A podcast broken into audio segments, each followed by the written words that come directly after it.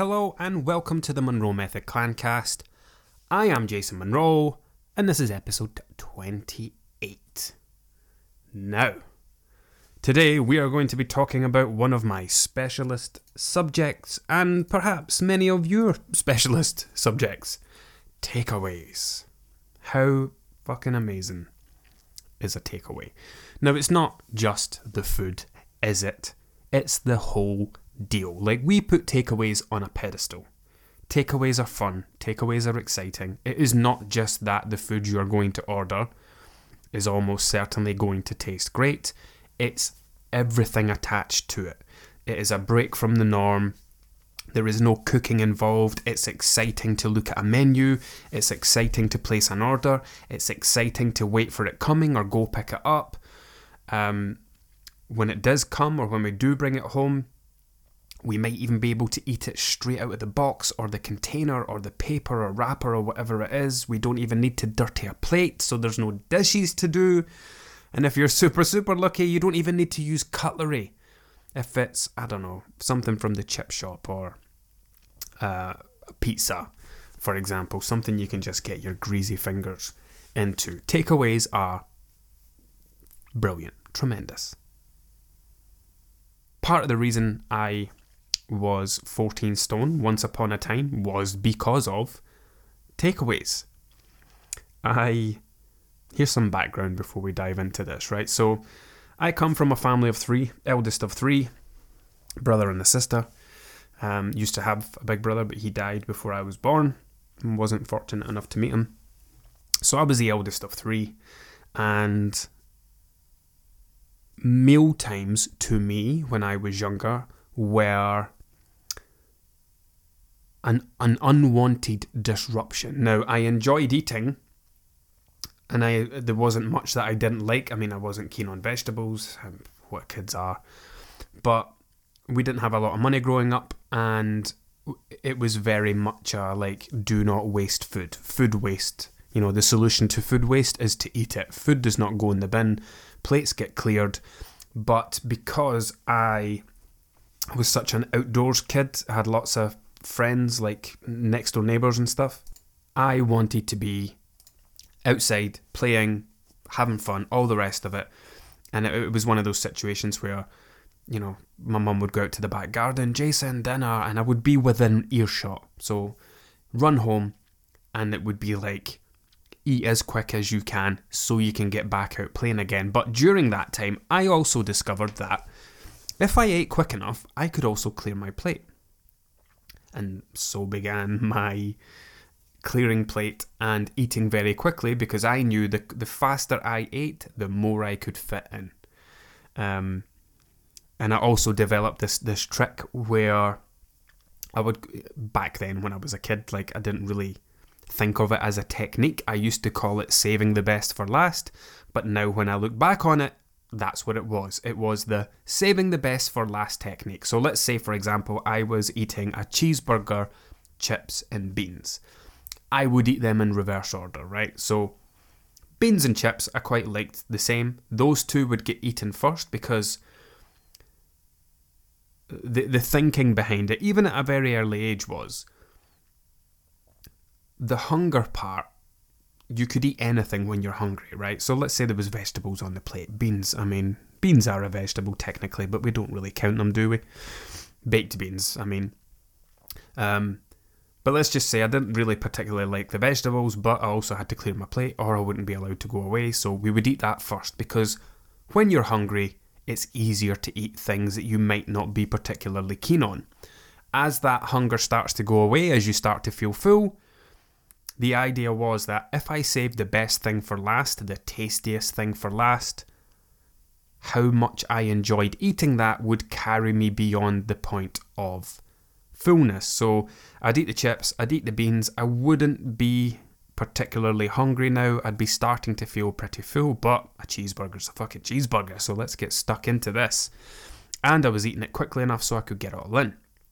Now, as a 10, 11, 12, 13 year old, that's absolutely fine, especially when you're an outdoors kid who runs around playing football all day, climbing trees, digging holes, which was something we did a lot. We we dug tunnels and bases underground and all kind of mad stuff. I used to roller skate. You know, I roller skated from where I lived to Wallace's Monument in Stirling. I couldn't tell you how many miles it is, but it took a whole day to get there and back on roller skates. I was a super active kid, so my eating habits as a child were kind of irrelevant, right? They weren't. I didn't have any weight problems uh, going through primary school, high school. Fast forward to adulthood, fast forward to late teens, early 20s, when you are now an adult living on your own, you have the ability to do whatever you want, whenever you want. You can have a takeaway every night of the week if you want. I remember very clearly in my late teens that munchie boxes became a thing. If you don't know what a munchie box is, um, it is, or it was back then, God, it used to be a fiver, a fiver. Back then, it was a pizza box with a layer of chips. Well, chips kind of in one half. Well, chips actually used to only take up a quarter of it. Now they get used as filler. But chips would take up a quarter of the box. Pakora would take up the other quarter, and the other half would be doner meat, and there'd be salad and sauce in there. And it was honestly, it was like five quid or six quid for this 10 inch pizza box packed with all this stuff and I used to smash them. And I when I say smash them, I mean I used to sit and eat them by myself, on my own. A whole one to myself. Could easily have fed three people. I would eat a whole one on my own. And you know how I did it? Because I would use all my little tricks. I would eat very quickly. I'd eat all the chips first. I'd save the best things for last. And I would pretty much polish that thing off. So you can see how that becomes a very unhelpful behaviour later in life, and that's how uh, Jason version 1.0 or whatever ended up at 14 stone, and that's how I ended up going through the process that you're going through right now. You are listening to this podcast because you are trying to move forward and progress and change. I did all this stuff in relation to food and drink anyway, six, seven, eight years ago, I went through this same process. Um, and I had to work on my relationship with food, and I had to work on my habits and my behaviours and the way that I thought about food and used food and the way I approached eating food, clearing every plate, eating very quickly. I had to work hard on all those things to change them and to resolve them so that they're not issues anymore. And not just that, they're also things that I don't pass on to my two sons. So anyway, that's my background. So I I had a love a love love relationship with takeaways in the past. Now there are now uh, when I when I when I, what I'm going to talk about is actually quite different to like how I approach things. Takeaways weren't a positive thing, or a, or a, in fact, they were a positive thing. They weren't a negative thing. I didn't use them for any reason. There was no stress involved, there was no anything involved. It was quite simply I am a grown man, I have money in my pocket, I can choose to go and order this thing from this place and then eat it. But bringing it back to what we're going to talk about today. Okay. This this post that I did on Instagram um, a few weeks ago. It said, "Do this if you eat takeaways regularly and feel bad afterwards." Okay, and uh, I call this positive versus negative takeaways. So I came up with this thing recently when talking to one of my clients. Now, she was frequently ordering takeaways and not even enjoying them. Okay? Ordering them, spending a fortune on them three, four, five times a week, and not even enjoying them. Because she was enjoying them at the time, she enjoyed the taste, she enjoyed them for as long as she was chewing them and tasting them, but once it was done, she felt awful. And this is because she was using them in a negative way. So, negative takeaways, these are the ones that we order to cope with or respond to a negative situation. Okay, I've had a stressful day at work. I can't be bothered cooking. The kids are driving me nuts. I'm tired. I'm knackered. I. whatever. You are using them in response to something negative that has happened that day. Now, remember, you, you won't always feel like this. you might order something because you've because I don't know something's went wrong. You don't have anything to make a meal. It's not always a negative thing, but if you are using it to cope with a negative thing, so there's a slight variation here. So yeah, it might be quite late to cook. Maybe it's going to take you 30, 40 minutes to cook something. Maybe you can go grab a takeaway within 20 minutes and that's fine, right? It's not always negative. However, it's when we start using negative situations as justification for ordering a takeaway, right? You should be able to order a takeaway no matter what, right? A stressful day shouldn't come into it uh, the kids driving you nuts shouldn't come into it. Having a bad day at work shouldn't come into it, right? It's not, I'm going to order a takeaway because this bad thing happened. And this is why we have, like this client, these experiences where we order it, we eat it, and then we feel like shit afterwards because it's not done in a positive way. What would a positive way be? So, a positive approach would be ones where we plan for it and order it with intent. So I'm recording this on a Wednesday. Here's how like a week for me typically goes. We get Gousto and it comes on a Sunday. If it comes early enough on a Sunday, we will and it's four meals, we will have it Sunday, Monday, Tuesday, Wednesday, or if it comes quite late on a Sunday, we'll have it Monday, Tuesday, Wednesday, Thursday.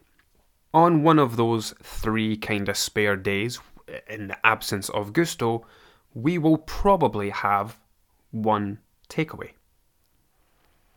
Now, that in itself is a positive thing because it's just something that we do, it's planned for, it's intentional, it's already thought out and planned for well in advance. We are not responding to a negative situation by saying, okay, let's let's this has happened, so let's do this. It's on Thursday or on Friday, let's have a Chinese. Cool planned for, intentional, part of your plan, a positive takeaway. So the real difference here is ordering a takeaway to cope with a negative situation is more likely to lead to an overall negative experience. You might enjoy the meal, but you're less likely to enjoy how you feel afterwards and perhaps even regret not cooking what you'd planned to. You might experience guilt for a number of reasons. Maybe you, it's because you didn't stick to your plan. Maybe it's because you've wasted the food that you didn't cook. Maybe you're regretting the financial impact on the cost of the takeaway, plus the food that you didn't cook. You might experience food guilt too because you hold beliefs around takeaway food being bad or unhealthy or junk or any of these negative terms, but that's a topic for another day on our relationship with food. And then, and then, it doesn't stop there for many people because, and this kind of touches on our relationship with food. Think of it this way if you are someone that, if you've already used the takeaway to respond to a negative situation, then you are someone that uses food to cope with some form of negativity, right? So Think about the, the situation, the potential situation that you have just placed yourself in. It's almost like a repeat behavior. So the negative thing has happened. You have decided that the best thing you can do because this negative thing has happened is order a takeaway, right? So, negative situation, responded to negativity with food. Now, you've created the exact same thing because now you are in another negative situation because you feel bad or you feel guilty about the takeaway you've just had. Now, history is going to repeat itself. You are in another negative situation. What did you just do the last time to respond to a negative situation? What are you going to do this time to respond to it? And this is where this this isn't so much a response to the situation it's a response to the negative emotion that you're now feeling so when when people overeat let, let's imagine someone is having a bad day they feel stressed and they decide i am going to have a biscuit now this is eating beyond hunger this is using food using food to respond to how they feel So they have that first biscuit. Now they've had the biscuit, they feel terrible, they shouldn't have had it. Um, you know, all that negative stuff comes in. I'm not allowed to have this. I shouldn't be having this. I shouldn't be doing this. Blah, blah, blah. All the negative talk. You then feel guilty. You might feel ashamed. You might regret it. Now, this is where the next part kicks in because if you then have a second biscuit and a third biscuit and a fourth biscuit, the second, third, and fourth are separate to the first because, again, like this, right? You had the negative situation and you used the first biscuit to respond to the negative situation. Now that's done. That's done and dusty. That's gone. You're now presented with a new situation where the first biscuit has led to you feeling bad again, so another negative feeling, another negative situation. And you are now using the third, fourth, and fifth biscuits not to respond it's not to respond to the initial behavior that started this.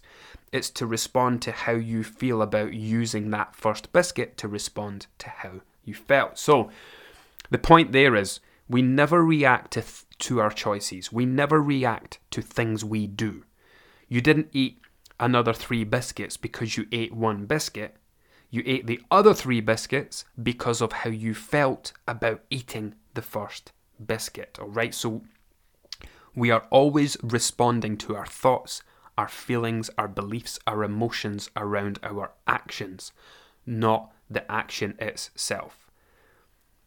If eating three biscuits was was the default response to eating one, that's what everyone would do. Right? That's everybody in the world would do the same thing. Because everyone doesn't do it, we know that it's down to the individual, and because it's down to the individual, it's down to the thoughts, their thought processes, what their brain says about the thing that they've done. So, bringing this back to the takeaway, you might experience that guilt for the reasons I mentioned, and then because you've created the same situation, you've you've had the negative situation, you responded to it with a takeaway, you now have this new negative situation where you feel guilty about the takeaway, and now comes the guilt response. So, do you force yourself to eat the whole meal even though you're full because you don't want to waste takeaway leftovers? Do you have it again for breakfast? Do you then continue to eat other foods after the takeaway to now cope with how the takeaway experience has left you feeling? Do you move from the takeaway onto something else, to chocolate, to sweets, to crisps, whatever it is, the biscuits, the typical foods that people generally reach for? So you can see how how that cycle goes. And th- this is this is why people get get get lost in this idea that oh once I start I just can't stop and it, it's part of that is that they see it all as one single thing. I know that when I get started I just can't stop. And the reality is that it's it's not it's not that once you stop once you start you can't get stopped. It's just that you don't know what's going on. You think it's all one and the same. And people don't break it down to its base level. If you use food to respond to negativity, if that's a takeaway responding to a hard day, fine, that would be the translation of that. But if you use food to respond to negative situations and you feel bad about that behavior, every time you do that, you create a new negative situation to respond to. So when it comes to takeaways, like, how, how do we solve this? How can we enjoy a takeaway without it leading to all that shitty stuff we don't want it to lead to? What's the solution? On paper, like, I know these sound completely simplistic when they come from someone's mouth or you see it written down. The application of it, however, is very different, and that's why I work very hard on these things with the people that we work in, work with inside the one to one group. The solution is to change the way you approach takeaways.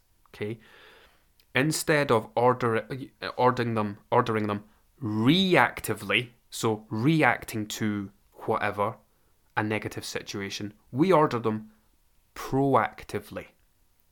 Now, we only do it reactively from a positive place, okay? Not when we're using them to cope with something. When it is genuinely too late to cook, when there is genuinely nothing in the fridge to eat. You know, when there is a, a real reason for it. Do you know what?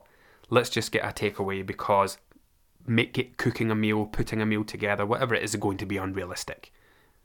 So you can be reactive in a positive way, but you can be reactive as in, I've had a tough day, etc. So change the way that you approach takeaways. Order them proactively. Make them a part of your plan for the week instead of a reaction to something that happens. And you will have a much more positive food experience. I put a post up in the in the, the Clan Monroe group this morning, and it's about this similar topic, hence bringing it to mind and recording a podcast on it. But I've not spoken about takeaways there. I've just spoken about spoken about eating in general, and it's the difference between a positive food experience and a negative food experience. So a positive food experience is intentional, planned for, enjoyable, part of your day, used for the right reasons. A negative food experience is when we use food as a cure all, as in tired, eat, stressed, eat, bored, lonely, traveling in the car, whatever, eat. We we try we try to take it's like I think I said uh, uh, God I've said it recently I can't remember if it was a podcast episode or the live chat that I did last night but when we take food and try to use it to fix things that it can't fix, it's like trying to hammer a square peg through a round hole. It does not matter how hard or how long you hammer that square peg, it will not fit through the circle hole. This is part of the reason that people overeat in in large quantities because it's okay. This is what I'm feeling. I'm. Someone actually commented in the post and said I, I had an eat, I had an occasion like this last night. I was exhausted and I went and I ate. Now, if I if I told you I was tired, what would you tell me to do? What would you ask me? Are you getting enough sleep? Why don't you get an early night? Why don't you go for a nap? It's obvious, disgustingly obvious if you are tired, go and get more sleep. Right? But when we apply that to ourselves, we don't think about getting more sleep. We don't think about going to bed early. We don't think about taking ourselves for a nap. Instead, we take ourselves to the kitchen and we open a cupboard and we take stuff out and we start to eat. God, I am exhausted. I am going to go to, you know, if it was a game show, what's the correct answer? The kitchen. No, that's the wrong fucking answer. Bed. You're going to go to bed. And, and this this is what this is what a lot of the issues are when it comes to food. And it comes back to that other episode. I can't remember which one it was, and I don't want to click and tap on my keyboard to bring it up. But the one where I spoke about eating food and using food. Where we try to use food to fix things that it can't fix. Chocolate will not make you any less tired. Like a, a big bar of dairy milk is not the equivalent of an extra two hours sleep. If you are tired, you need to go to bed. If you are tired, you need to improve your sleep quality. If you are tired, you need to remove the TV from your bedroom or you need to leave your phone in a different room and stop scrolling past midnight or scrolling as soon as you get up. There, there are not countless different things to be done.